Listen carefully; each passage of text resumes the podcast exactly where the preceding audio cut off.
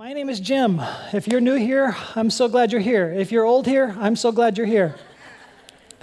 If you're here, I'm glad you're here. Thank you for choosing to be with us today. We are in the second part of a four part series that is called Grace is Greater. It's a huge topic and a very, very uh, core topic that I think that we need to just spend some time on. Last week we hit the topic grace is greater than my guilt. That's a huge topic. All that God did to eliminate our guilt.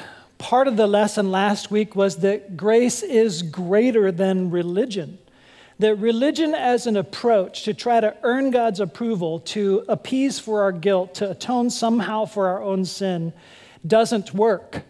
And that's why Jesus came to pay the price for our sin. And so that's a huge topic. Grace is greater than my guilt. Our series uh, has a description that goes like this Grace is God's plan to overcome your past, redeem your pain, and rewrite your story. I hope your story is a page turner. And I hope you recognize that you're not the only one involved in writing that story. In fact, God is the author of life, and He is doing all kinds of things around you to shape your story. And I don't know if you recognize that. And He's at work in your life. I want you to begin to look for His redeeming grace and what He's doing, and, and looking to Him to redeem your pain and rewrite your story. Today, we're looking at the topic Grace is greater than my wounds. Grace is greater than my wounds. Now, when I announced that we're going to do that this week, I wonder if you were thinking, "Oh, great! I want to come because I'm hurting. I'd love for I'd love to just go before God and allow Him to just put this this healing touch on my life, where just ah, from my pain and ah to push the button, God, ah, you know." But I'm afraid that the message I'm going to bring to you is not that quick, and it's not that way. It's a, it's a methodology that is actually one that we tend to naturally resist. We don't really want to go there. Well, and to kind of introduce that topic, I have cereal again. Somebody jokingly said, I hear there's a rumor started, you're the cereal pastor. But uh, last week it was Kellogg's, and uh, what that proved to me is I'm really old. I mean, you guys didn't even remember that old, old campaign about Kellogg's. And so I'm going to try to get younger, hopefully, see if you remember this one. Do you remember an old commercial? It is old, where there's three little brothers. I think they're brothers. And the guy says, What's that? He says, I don't know. It's supposed to be good for you. And the other brother says, You try it. No, I don't want to try it. You try it. And then they look to their littlest brother. He says, Let's have Mikey try it. He hates everything. You guys remember that one? Hey, I'm feeling younger already. Success. All right, so you remember that one. Now, what we want to do is to experience grace. And like this Life cereal, the toughest part of the series for me is to try to describe grace to you. And what we're going to get into today, literally, is something like, I don't know, it's supposed to be good for you. I don't want to try it. That's what we feel. It's very, very normal to feel that okay? And the only way that you'll actually decide to open the box and try it is if the explanation and maybe somebody else's experience of trying it says, no, really, this is worth it. You ought to try it. And then you'll venture into it and try this thing. The reason I say all of that is when it comes to our wounds, we seriously do not want to do what God says is the answer. When people wound us, we're going to discover that Jesus says what you need to do is forgive them. And inside of us, we don't want to do that. Here's the focus for today forgive each other, just as in Christ God forgave you. We all kind of agree with that if we've heard that and we kind of go, yep, God forgave us, it's good. People are supposed to forgive each other. And as a thought, and if I was just describing the ingredients of grace and just describing that, you know, forgiveness is an important thing, you go, yeah, yeah, yeah, until, until somebody hurts you deeply. And as soon as somebody hurts you deeply, the last thing you want anybody to tell you is forgive them. You do not want to forgive them. In fact, I think that part of the problem is we have a God given innate sense that wrongs need to be righted, that there is justice and there, there needs to be justice. But here's what we learned last week we had our sins piled upon sins, piled upon sins, the worst shameful sin that we could think of, the one we regret the most, and then add all of the other ones, every single sin you can remember, and then there's those you don't remember. All of that was forgiven by God. And now that that is forgiven, that's what this verse is talking about. Forgive each other just as in Christ God forgave you. Yeah, but He, and we want to our justice rises up. So when somebody says, forgive that person, we dig in our heels. We really do. At least I do. You do too? Yes. It's hard to forgive somebody who hurts us deeply. You know what else is hard? When we are hurt repeatedly, over and over again. It's very hard to go to the place of forgiveness. It's like, no way. I don't want to forgive you. Not at all. So, my goal and desire is to approach the subject of grace not in a descriptive way and read the ingredients and give you theology and all that kind of stuff, but try to motivate you with my explanation and with enough to maybe get you to do something you don't want to do. Open the box and try it because unless you try it, you won't know that forgiveness really is the path to heal that wound.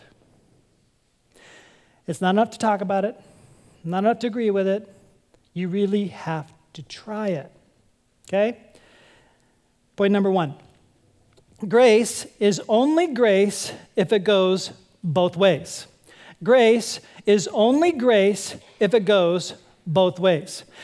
Last week we talked about receiving grace. We talked about your shameful sins, your regrets, your past, the things that you do and you know you shouldn't do them and you do them anyway. That all of that has been forgiven in Jesus Christ if you allow it to be forgiven by Jesus Christ. That debt has been paid. That's receiving grace. But that grace isn't going to come to you unless it flows through you and becomes giving grace as well. So, we've received grace and we've received so much grace, we should be able to give grace. We've received forgiveness, and we've received so much forgiveness that we should be able to forgive. We've been loved by God, and we've been loved so much by God that we should be able to love. We've been so blessed by God that we should become a blessing to others. And all of us go, that's lovely. As a concept, it's lovely until the person hurts me badly. And I go, no, no, no, no. You can't be asking me to forgive him. That's just wrong. And we want to stop. I can't forgive him. It just wouldn't be right because our justice rises up inside of us. But the path of healing comes when grace is both ways. It comes into us and through us, and now it becomes even more real. And we learn from Mikey, we might want to try this. We're going to be in Matthew chapter 18. If you want to turn in your Bibles to 688 and that chair Bible in front of you, um, if you don't have a Bible that's easy to read and you like how this one reads, we want to go ahead and give that one to you. If you don't have one that's easy to read, put your name on it because there's a bunch of them around here. You want yours to be yours, and you can write in it, circle words, etc., etc. Peter felt just like we did. After Jesus talked about forgiveness, here was his question. Then Peter came to Jesus and asked, Lord, how many times shall I forgive my brother or sister who sins against me? I think Peter thought he was being really generous. He gets so generous, he uses a godly number. In the Bible, seven is like the number for God. He created the world in seven days. We have this, you know, and he picks the godly number. I'm sure he was thinking, all right, I could say three, you know, one time and I'll forgive you, two times and I'll forgive you, three times you're out. Okay, but he, he goes way above what anybody does. He says, Seven times? Is that how many times I got to forgive? I, I, I see this forgiveness thing is really important. And then this is what Jesus answers. Jesus says in the next verse, verse 22, I tell you not seven times, but 77 times. So Peter goes, Man, that's a, that's a long count up. I'm going to lose track. Well, Jesus isn't talking about counting up okay?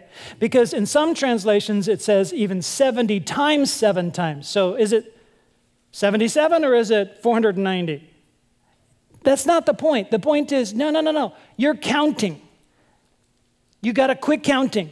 You got to just forgive and keep forgiving. That didn't satisfy Peter. I'm pretty sure that Jesus looked at Peter and thought, he's not getting this. So then he goes into a story. Now we're going to go into that story. Hopefully, you turn in that Bible to page 688 because we're going to read that story and it's not going to be on the screen where he begins to go into a story to explain why this forgiveness thing is so critical to your own healing. Therefore, the kingdom of heaven is like a king who wanted to settle accounts with his servants. As he began the settlement, a man who owed him 10,000 bags of gold was brought to him. Would you say 10,000 bags of gold with me? Ready? 10,000 bags of gold. My first question is how big? How big a bag? All right? That's a lot of gold, 10,000 bags of gold. Okay, now as Jesus is telling this story, he's using a number that's so astronomical, it's going to grab everybody's attention, like almost chuckle. 10,000 bags of gold, you got to be kidding me. I mean, what's the biggest debt you can think of? All right, our national debt. And so if you get to national debt, it's like you're thinking, how can we ever pay this off? And that's the kind of thing that they're talking about here. You owe the what? That much? How could you ever pay this thing off? Okay? And that's what's going on at the beginning of the story. Since he was not able to pay, the master ordered that he and his wife and his children and all that he had be sold to repay the debt. Now, in that culture, they would get that. That was something that sometimes happened. People could be sold to help pay the debt. That's really not going to do it, though. At this, the servant fell on his knees before him. Be patient with me, he begged, and I will pay back everything. And then the king says, You can read it right there. Yeah, right. Actually, you can't. That's just the, all of the our reaction. Yeah, right. Be patient with me. You're going to pay off the national debt if we just give you a little time? I don't think so. I mean, the story is almost absurd. The debt's so huge, but that's the point. The debt is so huge, and he's asking for more time so he can pay it off. He can't do it. He doesn't have what it ta- takes to pull it off. And then we keep reading the story. What happens? Verse 27 The servant's master took pity on him, canceled the debt, and let him go. That is what we talked about last week. Okay? We talked about grace is greater than my guilt. What we cannot pay off, God paid off, and Jesus paid our debt for us. That's what we talked about last week. But in this story, that people who are listening don't really know that yet. It's just a story about forgiveness, and they're listening with rapt attention. And verse 28 But when that servant went out, he found one of his fellow servants who owed him a hundred silver coins. Okay, a hundred silver coins is nothing like 10,000 bags of gold. This is just a doable debt versus an impossible debt. So we got an impossible debt compared with a doable debt. But watch what this guy who has forgiven the impossible debt, watch what he does. He grabbed him and began to choke him. Pay back what you owe me, he demanded. His fellow servant fell to his knees and begged him, Be patient with me and I'll pay it back. This time, do you hear the echo? That's exactly what he said. Be patient with me, I'll pay it back, which was stupid. Yeah, right. But this time, this guy, he really could if he was patient with him. He can pay it back. And he's saying it, please give me a little grace. And what do we see happen? But he refused. Verse 30. Instead, he went off and had the man thrown in prison until he could pay the debt. So he's thrown into a debtor's prison, to, and, and his whole family's in ruins for a little tiny manageable debt when he was forgiven the unmanageable debt and released from that bondage. He's doing unto others what you would not have done unto you, and he is doing it. So now we're ready for point number two. Grace receivers can't afford to be ungracious. Grace receivers can't afford to be ungracious. I just want to make sure if you're awake here. How many of you are grace receivers? All right, just in case you're not awake or you didn't raise your hand, all right, you're a grace receiver today because the sun still shines. You're a grace receiver today because we're not flying off the face of the planet as it spins in enormous speeds. We're not going, Or we're grace receivers because the planet who's at a perfect tilt doesn't go and then really fry us up, right? We are grace receivers every day. We are grace receivers because we can take our next breath. It's not something we can take for granted. We're grace receivers because our heart keeps beating and we're not doing anything to try to make it beat, it just beats.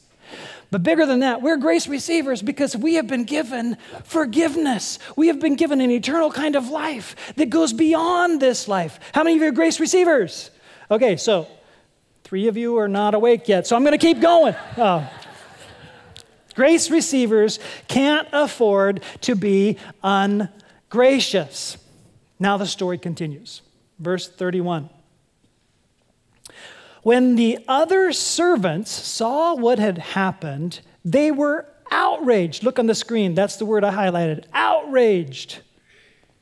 And went and told their master everything that had happened. So, all the other servants of the king hear about the guy who has forgiven the unmanageable debt, the impossible debt. He was forgiven this, and what? He goes out and chokes the guy for this manageable debt? That's outrageous. That's the reaction of all the servants. Now, I want you to say that with me. That's outrageous. Ready? That's outrageous. All the hearers of the story are going to feel that. That's outrageous. I can't believe he did that. That's the point of Jesus telling this story. It's outrageously wrong. Okay? So we continue the story at verse 32, and we read this Then the master called the servant in. You wicked servant, he said. I canceled all that debt of yours because you begged me to. Shouldn't you have had mercy on your fellow servant just as I had on you? And the answer is yes. We would love this story if it ends here. This story would be great. He's learned his lesson. Yes, you're right. Sorry. Get him out of prison. And end of story, good. We got the lesson. We all, all go home and eat our lunch and have a happy day. All right? But Jesus doesn't end the story here. He takes us to a really uncomfortable spot. Here's what we read In anger, his master the one that's questioning him. In anger, his master handed him over to the jailers to be tortured until he should pay back all he owed. He had forgiven his debt, but because he was refusing to be gracious, even though he was receiving grace, now the debt is not forgiven. He's thrown into jail, and he's the king, and he can pull that off. That's the end of the story, but Jesus makes it even more uncomfortable because now he brings the moral of the story, why he tells the story to begin with. And it makes a lot of people mad. It makes people angry. Here's how Jesus tells the moral of the story. This is what we're supposed to get out of this. This is how my heavenly Father will treat each of you unless you forgive your brother or sister from your heart. Grace receivers cannot afford to be ungracious. Just to get at that, I want to put it in these words What? You're telling me that if I don't forgive the person who hurt me, who abused me, who betrayed me, who cheated me, who cheated on me, who abandoned me, what? You're telling me if I don't forgive that person, you're telling me if I don't forgive him or her, then God won't forgive me? I'm not telling you that. Jesus is. That is Jesus' point, and there's no way around it. It is frightening, and people get mad at Jesus for saying, That doesn't make any sense. Jesus says, It's not your job to enter into the justice department, it's your job to enter into the grace department. I will take care of the justice. That's not up to you. You have to let the grace flow into you and through you because that's what I did for you. Explaining that theologically doesn't often settle in. So Jesus lived it. So his story, we feel it. Here's what it might look like if we felt this story. Here's a video. One Ring, That's all it took to change Elizabeth's life. Hello? Elizabeth answered and received the news no mother wants to hear. On his way home, Ted, her son, was hit head on by a car across the median. Tommy was driving the other car. He had been at a party where he had gotten drunk. He blacked out driving and never even saw Ted Morris's car coming down the other side of the road. Ted died the next morning. Tommy's blood alcohol level was about three times the legal limit. Almost two years later, the trial closed when Tommy reached a plea bargain that allowed him to be freed on probation. Tommy was now free, and Elizabeth began having revenge fantasies in which she would kill him. But Elizabeth had a problem. She was the recipient of grace. A Christian, Elizabeth took her pain to God, and as she prayed, she realized that her Heavenly Father had also had his innocent son murdered. She knew she had to forgive Tommy, as God had forgiven her. Not much later, Tommy got drunk and violated his parole agreement. Tommy was sentenced to three months in prison, and Elizabeth visited him regularly. When he got out, Elizabeth and her husband Frank began building a relationship with Tommy and talking to him about Jesus. One night, Elizabeth, Frank, and Tommy drove to church where Frank baptized his son's killer. Elizabeth and Frank now view Tommy as their son. He attends church with them every Sunday, and then they go out for lunch. Tommy calls them every single day. Elizabeth put all of her pain into God's hands and shared his amazing grace.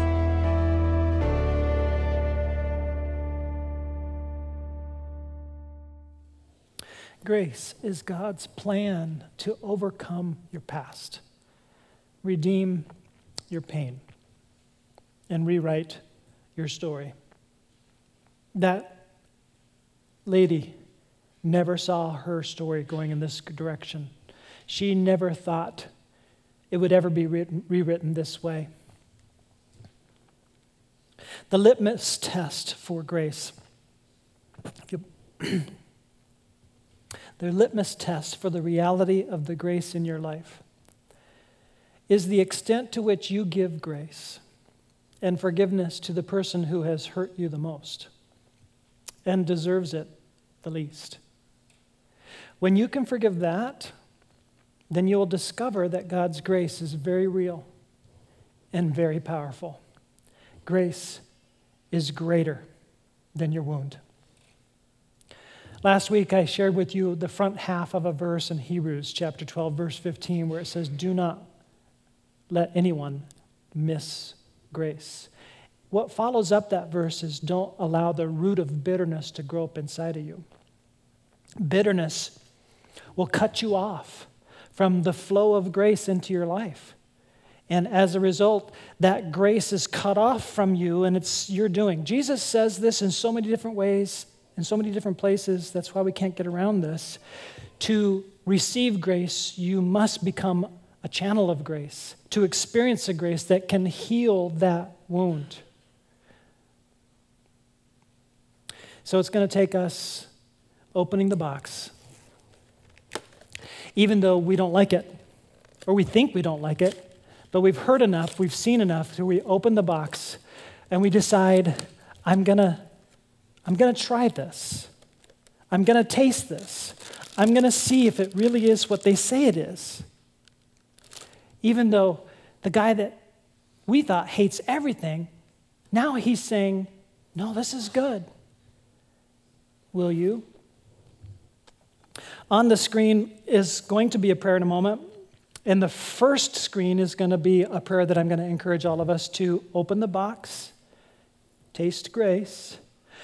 In the second screen, I'm going to go to a place that's uncomfortable. So I'm not going to have you stand up because we're going to go to a place of silence. And we're going to try to go to that place that maybe we can only start today where we literally taste the grace that is so supernaturally powerful that you can't do this on your own, but you venture into this supernatural zone of, okay, God, and forgive what you have been hurt with.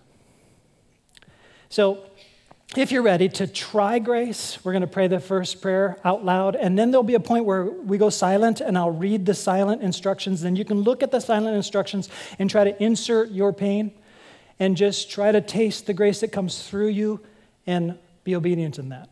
So here we go. Ready? Out loud together. Dear God, I thank you for the great grace and kindness you have given me. You have forgiven me. You are patient with me.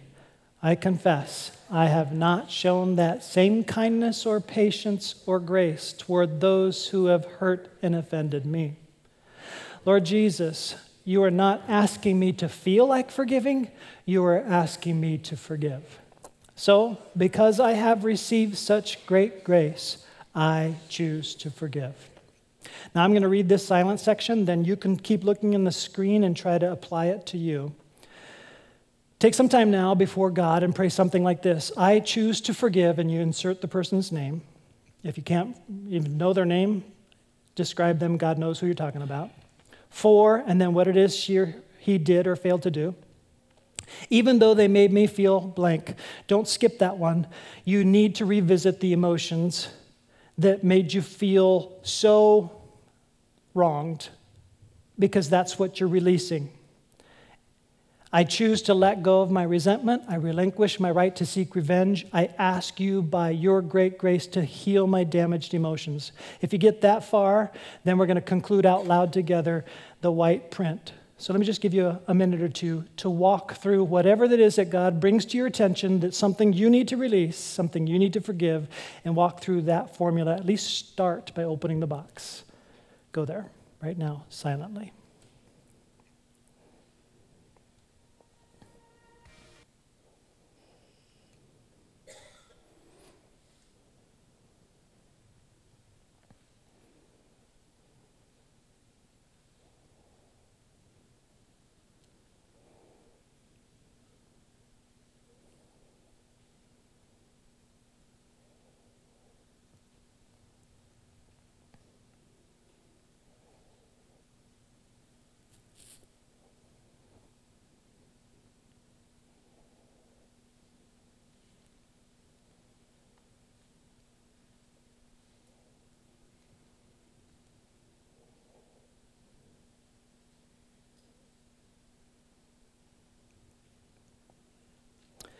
Now I realize that we're really only opening the box, that really this takes a little bit of process and maybe working through. I've worked through multiple hurts with people where sometimes it takes hours to kind of work through the pain and work through the process and be able to let that go. But this is a start. Let's conclude this with the out loud prayer at the end. Ready? Thank you for setting me free from the bondage of my bitterness. I now ask you to bless those who have hurt me. In Jesus' name I pray. Amen. All I've done today is brought you what Jesus teaches about the pathway to walk if you want those wounds to be healed, to express grace. And He can then allow that grace to flow through you and touch another life. And then it'll become more and more powerful in your own life. And it'll become a supernatural grace, not something that you're trying on your own. I hope you can go there or that you'll experience that. This is an awkward place to finish. It's like heavy, but we're done. Until you take it and taste it and experience it and go in this direction as you need.